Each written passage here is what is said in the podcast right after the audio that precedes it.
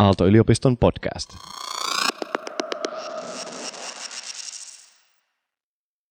Lähitulevaisuudessa älyverkot huolehtii siitä, että lämpö ja sähkö tuotetaan ja kulutetaan siellä, missä se on kulloinkin kannattavinta. Armi Temmes, miten vastaat tähän väitteeseen? Älyverkko onkin kiusallisen vaikea käsite, mutta kyllä älykkyyden lisääminen parantaa tätä sähkön käytön ajoittamista oikein. Puttonen ja Vilkkumaa. Vilkkumaa ja Puttonen.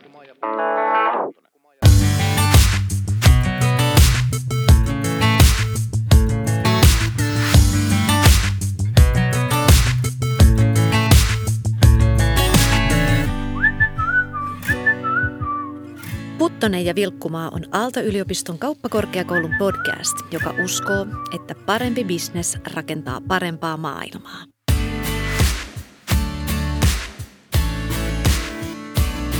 Jokaisessa jaksossa käsitellään yhtä liike-elämän aluetta ja pohditaan, kuinka asiat voisi tehdä paremmin.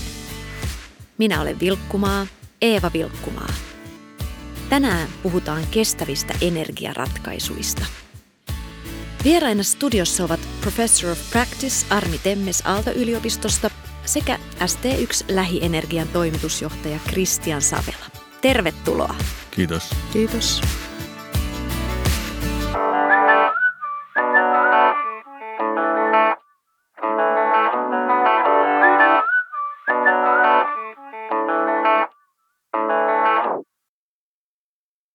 Sähkön tuotantorakenne on historiallisen muutoksen edessä ja me tiedetään, että uusiutuvaan energiaan perustuvan sähkön tuotannon osuus kokonaistuotannosta kasvaa. Tällä hetkellä puhutaan paljon erityisesti aurinko- ja tuulivoimasta, mutta Armi, kerropa pähkinänkuoressa, että mitä tarkoittaa kulutusjousto?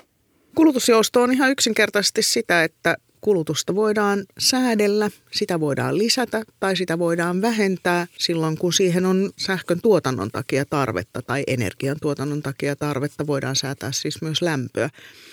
Ja, ja tähän liittyy tähän aurinkoon ja tuuleen sitä kautta tai se tulee tarpeelliseksi, kun aurinko- ja tuulienergia on semmoista, että se vähän vaihtelee olosuhteiden mukaan, sen mukaan paistaako aurinko tai tuuleeko ja sitä mukaan sen tarve tulee suureksi, mutta meillä on aina ollut huippuja.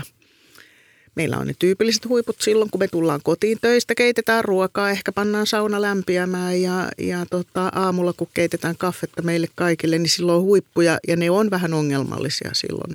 Silloin tarvitaan lisää sähköntuotantoa, yleensä aina kalliimpaa sähköntuotantoa.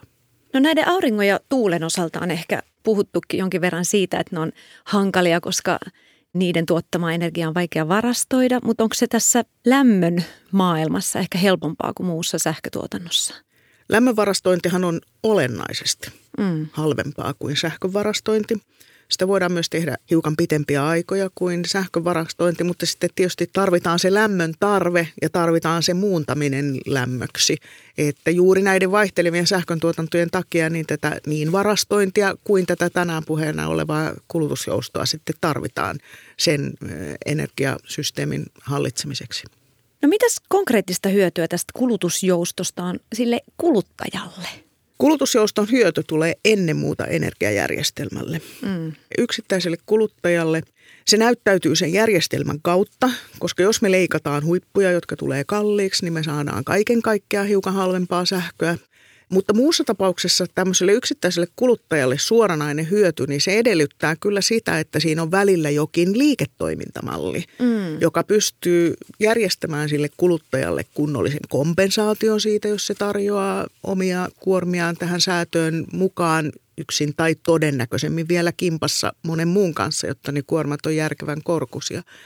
Tai sitten tietysti myös vaihtelevan sähkön hinnan kautta. Meillähän useimmilla on vakaahintainen sähkösopimus ja silloin siitä ei ole hyödy hiventäkään meille, jos me säästetään huippuja itsellemme.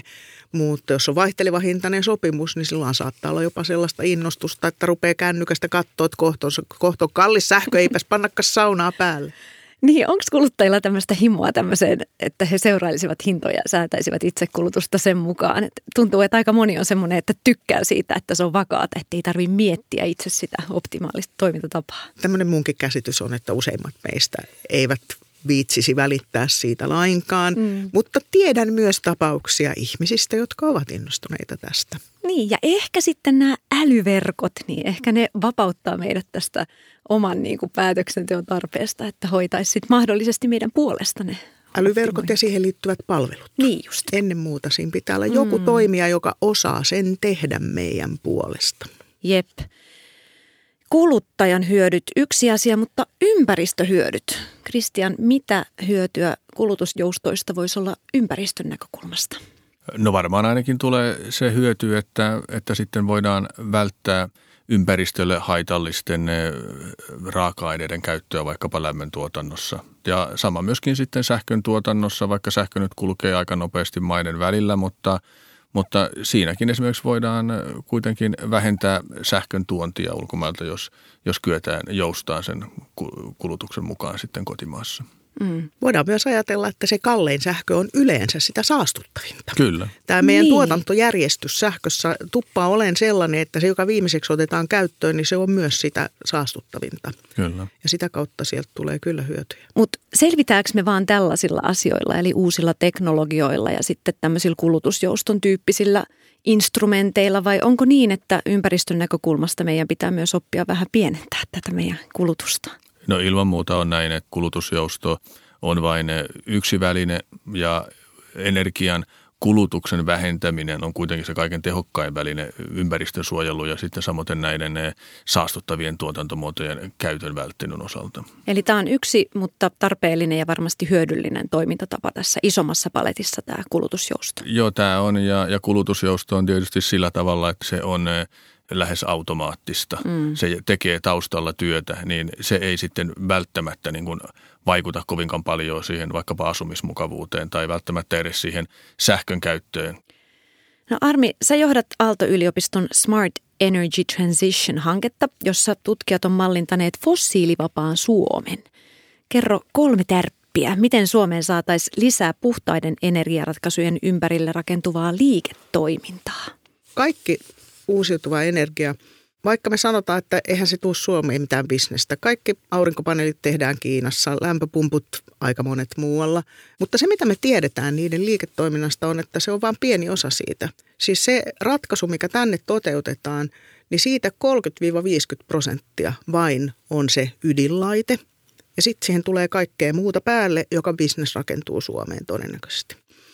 Ja tota... Ollaan aika vakuuttuneita siitä, että juuri näihin älykkäisiin ratkaisuihin tämä tota, Suomen mahdollisuudet aika paljon liittyy. Erilaisia palveluja juuri tähän kulutusjoustoon, ja, ja, ja joka voisi olla niin kuin sähkön kulutusjoustoratkaisut, joista malliesimerkki on se, mikä nyt esimerkiksi on tuolla Sellon kauppakeskuksessa, missä on kaksi megawattia akustoa, joka pystyy osallistumaan markkinoille, toiset kaksi megawattia, joka on siis yhdelle kiinteistölle aika paljon, mm. niin, niin toiset kaksi megawattia, jolla se pystyy osallistumaan tämän jouston kautta näille säätösähkömarkkinoille. Ja sen takana on aikamoinen ohjelmistopaketti, joka tämän homman hoitaa. Ja sitten kaikenlaiset älykkäät ratkaisut, jotka liittyy tähän lämmityksen kulutusjoustoon, ja me varmaan kuulemme niistä eteenpäin, koska tässä tota, naapurina on Kristian, joka sen tyyppisiä asioita toimittaa asiakkaille, ja, ja meillä on hankkeessa kerätty aikamoinen määrä tämmöisiä kokeiluja, joita on tehty Suomessa, ja, ja niissä on hyvin paljon tällaisia ratkaisuja, joita voidaan tehdä joko rakennustasolla, mistä kuullaan varmaan lisää, ja, ja sitten tämmöisen niin kuin kokonaisen kaukolämpöjärjestelmän tasolla, jossa siinä saadaan niin kuin ihan kymmenen prosentin säästöjä siinä kokonaisuudessa, jotka on aika merkittäviä. Niin, kerropa Kristian nyt yrityspuolelta näkökulmaa, että minkälaisia no, älykkäitä ratkaisuja teillä on tehty? No lisäisin vielä edelliseen sen verran, missä on uusia liiketoimintamahdollisuuksia, niin, niin juurikin tämä lämmön varastointi esimerkiksi syväkaivoihin on sellainen ratkaisu, missä Suomi on edelläkävijä ja myöskin sinne, kun lämpöä varastoidaan, niin voidaan samalla ajatella myöskin, että varastoidaan sähköä tavallaan. Tai sitten esimerkiksi sillä tavalla, että sitten pienennetään sen varaston ansiosta sitten sitä sähkön kulutusta jatkossa, niin sekin vaikuttaa. Mutta se, mitä me toimitetaan asiakkaille, niin, niin on sellaisia kiinteistökohtaisia kuormanohjausjärjestelmiä, jossa puhutaan silloin niin kuin rivikerrostalo-tyyppisestä ratkaisusta muutaman sadan kilowatin sähkötehoilla toimivista lämpöpumpuista ja näiden laitosten lämpöenergian ottamista toisaalta maalämpökaivoista, toisaalta lämmön varastointia sinne lämpökaivoihin ja toisaalta sitten sitä kuorman ohjausta, eli myydään sitä kapasiteettia, että voidaan vaikkapa sammuttaa lämpöpumppu tunniksi ja saadaan sitten joku korvaus sitä vastaan. Mites ihan tämmöiset niin kuin kuluttajalle suunnatut palvelut, jos on jäänyt joku lämmitys päälle, vaikka kun on lähtenyt matkalle, niin pystyy sieltä etänä sammuttelemaan niitä ja sen sellaista? Joo, kuluttajapalvelut ovat mahdollisia varsinkin, jos on suora sähkölämmitys, koska se tarkoittaa sitä, että sitten on jonkun verran sitä sähkökuormaa sieltä olemassa ja, ja silloin yleensä pelataan sitä spot-markkinahintaa vastaan ja toisaalta, että pelataan sitä vastaan, niin toisaalta sitten niin, niin säädetään sitä järjestelmää sen käytön mukaan. Jos ollaan vaikka viikko lomamatkalla, niin, mm. niin lasketaan sitä lämpötilaa sitten muutamalla asteella ja, ja kun taas palataan, niin niin nostetaan ja nämä on ohjelmoitu sinne etukäteen. Mutta tässä on enemmän niin kuin sitten kysymys niin kuin energian säästöstä, kun näitä kulutustottumuksia ja, ja toisaalta sitten sitä käyttöprofiilia käytetään hyödyksi sen energian käytön yhteydessä. Nämä on erittäin kannatettavia toimintoja. Mm. No jos me katsotaan tätä teknologia- ja markkinakehityksen kokonaiskuvaa, niin onko Suomi tässä nyt edelläkävijänä vai perässä hiihtäjänä vai jotain siltä väliltä? Kyllä Suomi on tässä hyvinkin edelläkävijä, varsinkin näiden lämmön varastoinnissa ja hukkalämmön käytössä ja, ja myöskin sitten, jos mennään tämmöisestä niin kuin kiinteistökohtaisesta ratkaisusta eteenpäin, vaikka tuonne kaukolämpömaailmaan, niin meillä on vireillä hankkeita, jossa kesällä poltettua jätettä varastoidaan lämpökaivoihin ja otetaan se sieltä sitten lämmityskaudella taas uudestaan käyttöön ja me olemme tässä kyllä ihan eturintamassa. Mm. Sitä paitsi Suomen sähköjärjestelmä on sellainen, että meillähän on sitä mainitsemaasi älyverkkoa. Sitähän on yllättävänkin paljon, jonka takia kun ollaan paljon näitä toimijoita haasteltu, niin kuultu, että sitä varten monia asioita tehdään Suomessa. Että täällä on mittaukseen perustuva verkon taseenhallinta ja, ja, ja, ja hyvin toimiva systeemi tällaiselle jouston markkinalle, jonka mm. takia sen tyyppisiä asioita kannattaa ajaa sisään liiketoimintaan täältä Suomen kautta kuulemma. Eli semmoisia mahdollistavia teknologiaratkaisuja on jo tehty, mikä edesauttaa tätä edelläkävijyyttä tässä. No, miten tämä kaukolämmön tuottaminen ilman fossiilisia polttoaineita, miten se niin kuin teknisesti toimii vaikka Helsingin kokoisessa kaupungissa?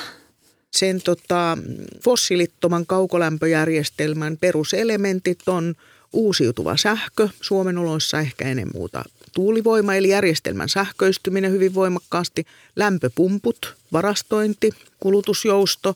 Ja tämä kaikki edellyttää sitä, että meillä on nykyistä kaukolämpöjärjestelmää paljon kiinteämpi ja vuorovaikutteisempi yhteys rakennusten ja tämän kaukolämmön tuotannon ja jakelun välillä. Ja sitten sen lisäksi sen mukaan, mitä meidänkin kyselyissä on tullut ilmi, se edellyttää hyvin paljon lisää tämmöistä älykästä hallintaa myös tähän kaukolämpöverkkoon. Eli me ollaan jälleen kerran tässä tämmöisessä niin kuin ohjelmisto- ja digitaalimaailmassa hyvin syvällä, että kuulemma juuri näissä pääkaupunkiseudun suurissa kaupungeissa niin pannaan aika paljon paukkuja siihen, että näitä tietojärjestelmiä koskien nimenomaan tätä verkon hallintaa niin ollaan parantamassa, jotta, jotta tämmöinen hajautetumpi tuotanto on mahdollinen. Ja niin kuin me tiedetään, niin, niin näitä ilmoituksia hiilivoimaloiden sulkemisesta on tullut ilahduttavan nopeaa tahtia pääkaupunkiseudun kaupungeilta. Eli hyvään suuntaan ollaan tässä suhteessa menossa.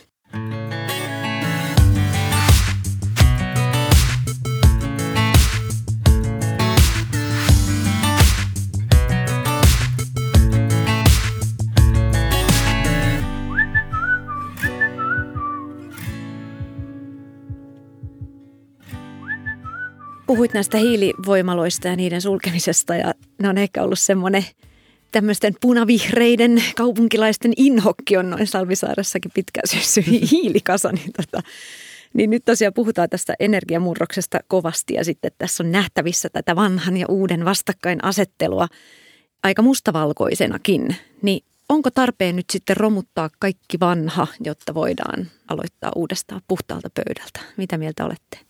No ei missään tapauksessa, että jos vaikka puhutaan kaukolämpöverkosta sinänsä, mikä on infrastruktuurina pitkään rakennettu ja ollut iso investointi, niin tullaan aina tarvitsemaan.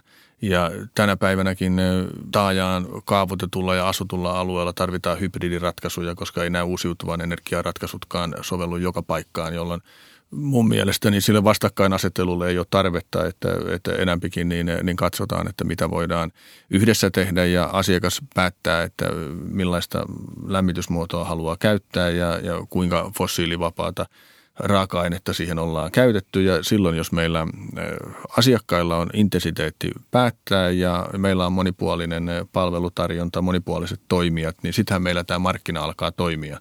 Ihan samanlainen kommentti mulla on tämän niin kuin sähköverkon osalta, mm. kun tuossa jo sanoin, että meillä on jo varsin älykäs sähköverkko olemassa, joka pystyy niin kuin tekemään paljon, pystyy auttamaan tämmöisen palvelujen syntymisessä, niin ei sitä pidä missään nimessä romuttaa. Sen pohjalle voidaan rakentaa tosi, tosi paljon.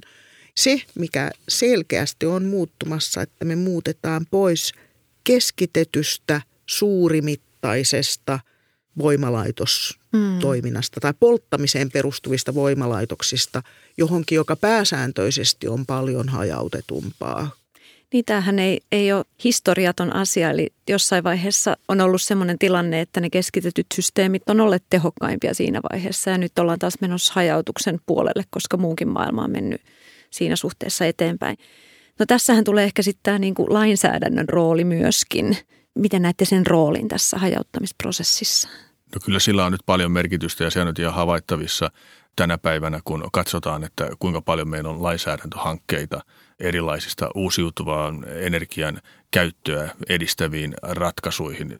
Ja sitten tullaan juuri siihen, että mikä on niin kuin sitten sen regulaattorin rooli, mikä on niin kuin pakottavaa ja että mennäänkö niin kuin tarpeeksi nopeasti. Kyllähän me on nähtiin hyvä esimerkki siinä, että kun regulaattori asetti aikarajan, että koska kivihiilestä pitää luopua, niin, niin se onnistuukin aika hyvin. Mm. No onko yrityksillä ollut kipuilua tämän lainsäädännön suhteen?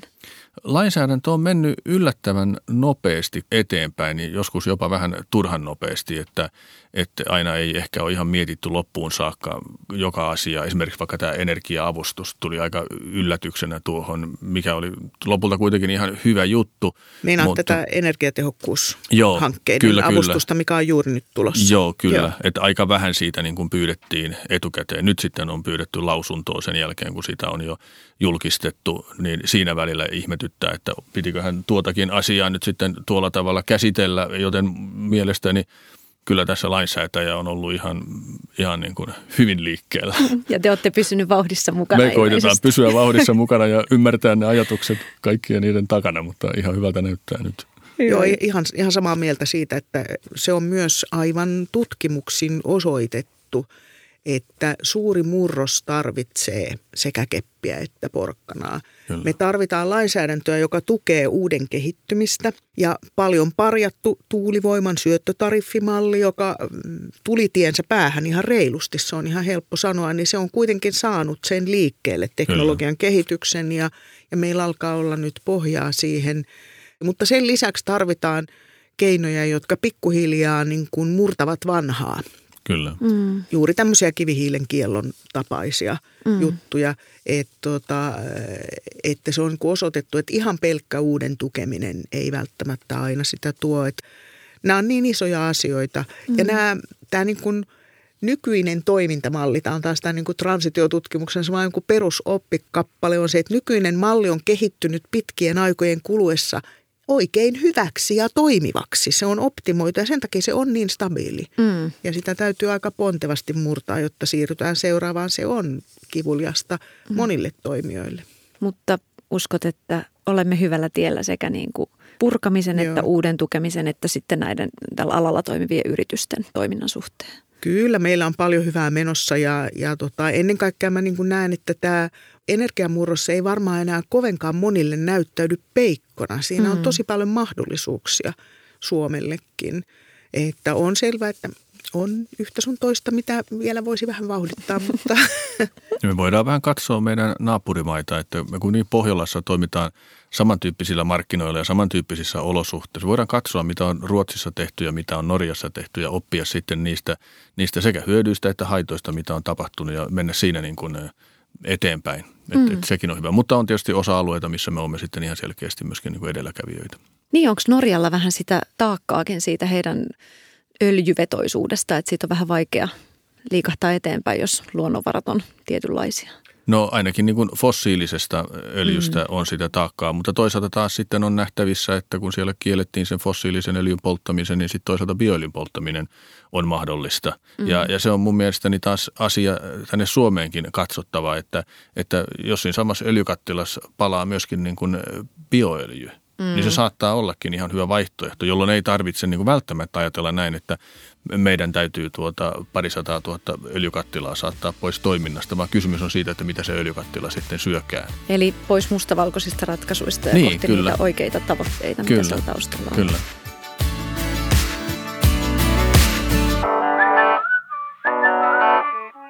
Puttoma... Put... Put... Puttonen ja Vilkkumaa. Jos palataan vielä tähän kulutusjoustoon hetkeksi, niin nämä kulutushuiput näkyy toki siellä sähkön pörssihinnassa, joka siis määrittää tätä sähköhinnoittelua, mutta onko näin, että sähkön kulutuksen ajankohtaa siirtämällä niin kuluttaja tai tämmöinen isompi kuluttajayhteisö voisi myös tienata? No joo, kyllä sillä pystyy tienaamaan, mutta pitää olla aika iso sähkölaite, sähkömoottori, iso lämpöpumppu tai joku vastaava ja, ja jos on mahdollisuus kytkeä päälle tai kytkeä sitä pois päältä sen verkon haltijan, vaikkapa Fingridin tarpeen mukaan tai jonkun sähkömyyjän tarpeen mukaan, niin, niin siitä voi saada silloin korvauksen. Pitää vain tehdä sitten siitä sopimus ja osallistua sitten näihin sähkön kulutusjoustomarkkinoihin. No onko nyt, jos oikein pitkälle tämän vie siihen loppupäätelmään asti, että vaikka tämmöisten äly, älyverkkojen ja reaaliaikaisten mittausten takia, niin kaikki pystyisi osallistumaan pienemmilläkin sähkölaitteilla tähän hommaan, niin onko se tasapainotila sitten sellainen, että loppujen lopuksi, kun tätä optimaalista tasausta tehdään koko ajan, niin sitten ne kulutuspiikit ja laaksot häipyykin kokonaan. Kulutus on koko ajan tasaista tämmöisen reaaliaikaisen optimoinnin takia. Jonka jälkeen kulutusjoustomarkkina hiipuu niin, pois. Niin, juuri näin. Ja sitten yhtäkkiä mennään kyllä, taas joo, takaisin alkoon. Teoriassa näin. Niin. Kai osakemarkkinakin voisi hiipua pois, jos kaikki tietäisivät, mikä on tilanne. Mutta tuota, ehkä niin. se, että on niinku täydellinen tasapaino, niin on ehkä se riittävän utopistista, että tämä markkina ei ihan kokonaan katoa. No, mutta tästä tuli niin hyvä aasinsilta tämä meidän loppujuttuun, että tässä podcastissa siis aina kysellään tämmöisiä dystopioita ja utopioita. Utopioita, niin en tiedä, oliko tämä sun mielestä ihan ne utopiat, tämä äsken kuvattu tilanne.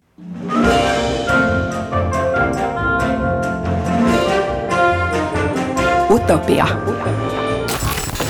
Dystopia.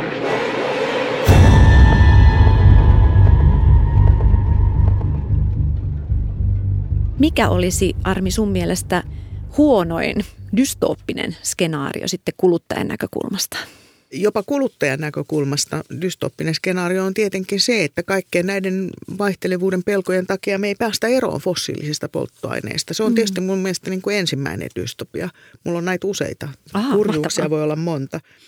Mutta sitten toinen puoli on se, että, että jos me joudutaan sellaiseen tilanteeseen, että näitä huippuja joudutaan niin kuin rajoittamaan. Että mm. meille tulee joku kuponkijärjestelmä niin kuin sodan jälkeen ruuassa, että, että oikeasti se tulee hankalaksi se rajoittaminen. Niin mm. sehän on tietysti, jos tämä huonosti hoidetaan, jos se oikeasti tarkoittaa sitä, että talo pimenee.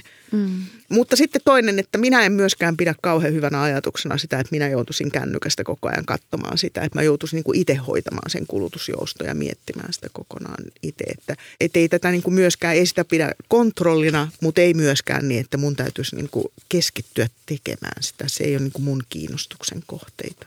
Niin just, eli liika keskitys, liika autonomia, molemmat mm. huonoja. Samoin sitten tämä jatkuva riippuvuus fossiilisista mm. polttoaineista.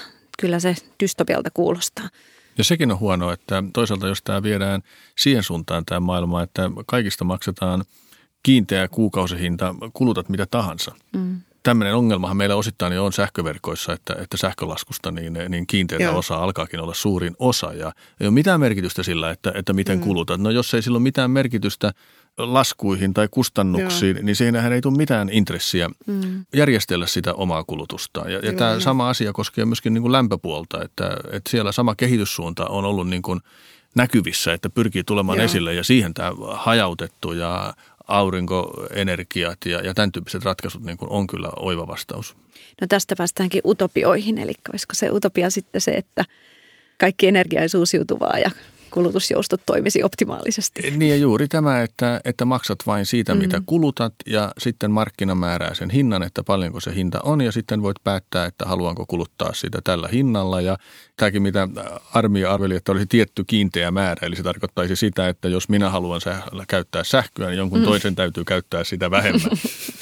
Niin, niin tämän tyyppinen ratkaisu voi kuitenkin olla niin kuin osa sitä kehityssuuntaa, että me emme laita niitä paljon saastuttavia sähköntuotantolaitoksia ollenkaan päälle. Ja silloin se käytännössä tarkoittaa sitä, että markkinamekanismit sitten toimii, että, että sitten meillä on siellä joku markkinaosapuoli, joka on valmis tietyllä hintaa sammuttaa ne omat sähkölaitteensa vaikka teollisuudessa tai jossa vastaavassa. Ja se vapauttaa sitten jotain muuta käyttämään sitä. Mutta ei tietenkään niin, että alkaa niin kuin mikrosta lämpö hiipua tai valot välkkyä. No mitäs Armi, mikä sun utopia on? Mua ei niin kuin pätkääkään kiinnostaisi ostaa sähköä. Musta olisi ihanaa, kun mä voisin vaan ostaa sopivasti lämpöä, jonka mä voin siihen paragrahviin panna, että kuinka paksu villapaita mulla on tarvittaessa, että et mihin asti mä oon menossa. Ja se maksaa sitten sopivasti enemmän, jos mä haluan kulkea teepaidassa kotona ja se maksaa vähemmän, jos mä oon valmis paneen villapaidan päälle. Samalla sopimuksella valaistusta ja sitten tämmöistä sähkölaitteiden toimintaa jotenkin siten, että on semmoinen sopiva ajastus. Siis semmoinen, niin kuin voisin kuvitella, että pannaan pinoon pesukoneet, astian pesukoneet, polkupyörän lataus ja mitä nyt muita härveleitä sitten on, jotka sitten niin kuin ajoitetaan siten, että, mutta tämän sortin palvelun, niin voi että mun mielestä se olisi aika ihanne maailma. Siitä vaan kehittämään. Joo, kyllä siinä mukana ollaan ja maailma kuitenkin sähköistyy niin kuin kovaa vauhtia, että yhä enemmän tulee sähkölaitteita. Yhä enemmän tulee sellaisia sähkölaitteita, että mitkä toimii jollakin tavalla automaattisesti tai jonka teho voidaan vaikka puolittaa tunniksi tai kahdeksi ilman, että se vaikuttaa millään tavalla asumismukavuuteen. Niin näiden käyttäminen sitten, ja, mutta siinä vaan sitten tarvitaan sitä automaatiota ja me tarvitaan kiinteistöautomaatiota. Ja tästähän muiden muassa niin kuin ihan lainsäätäjä on ottanut koppia, että, että uusissa kiinteistöissä pitäisi olla kiinteistöautomaatio tai jos haluaa saada energia-avustusta, niin yksi vaihtoehto on asentaa kiinteistöautomaatio, jolla kykenee tämmöiseen kuormanohjaukseen tai kulutusjoustoon osallistumaan. Mutta kuulostaa siltä, että utopia ei ole mikään kovin utopistinen ajatus. Realisteja ollaan. Joo. Joo. Se on hyvä juttu, positiivisia realisteja. Kiitos paljon Kristian Savela ja Armi Temmes. Kiitos. Kiitos.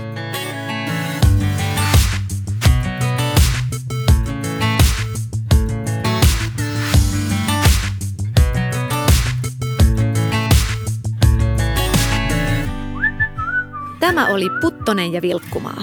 Löydät kaikki jaksot Spotifysta ja Apple Podcasteista. Podcastin on tuottanut Jakso Media.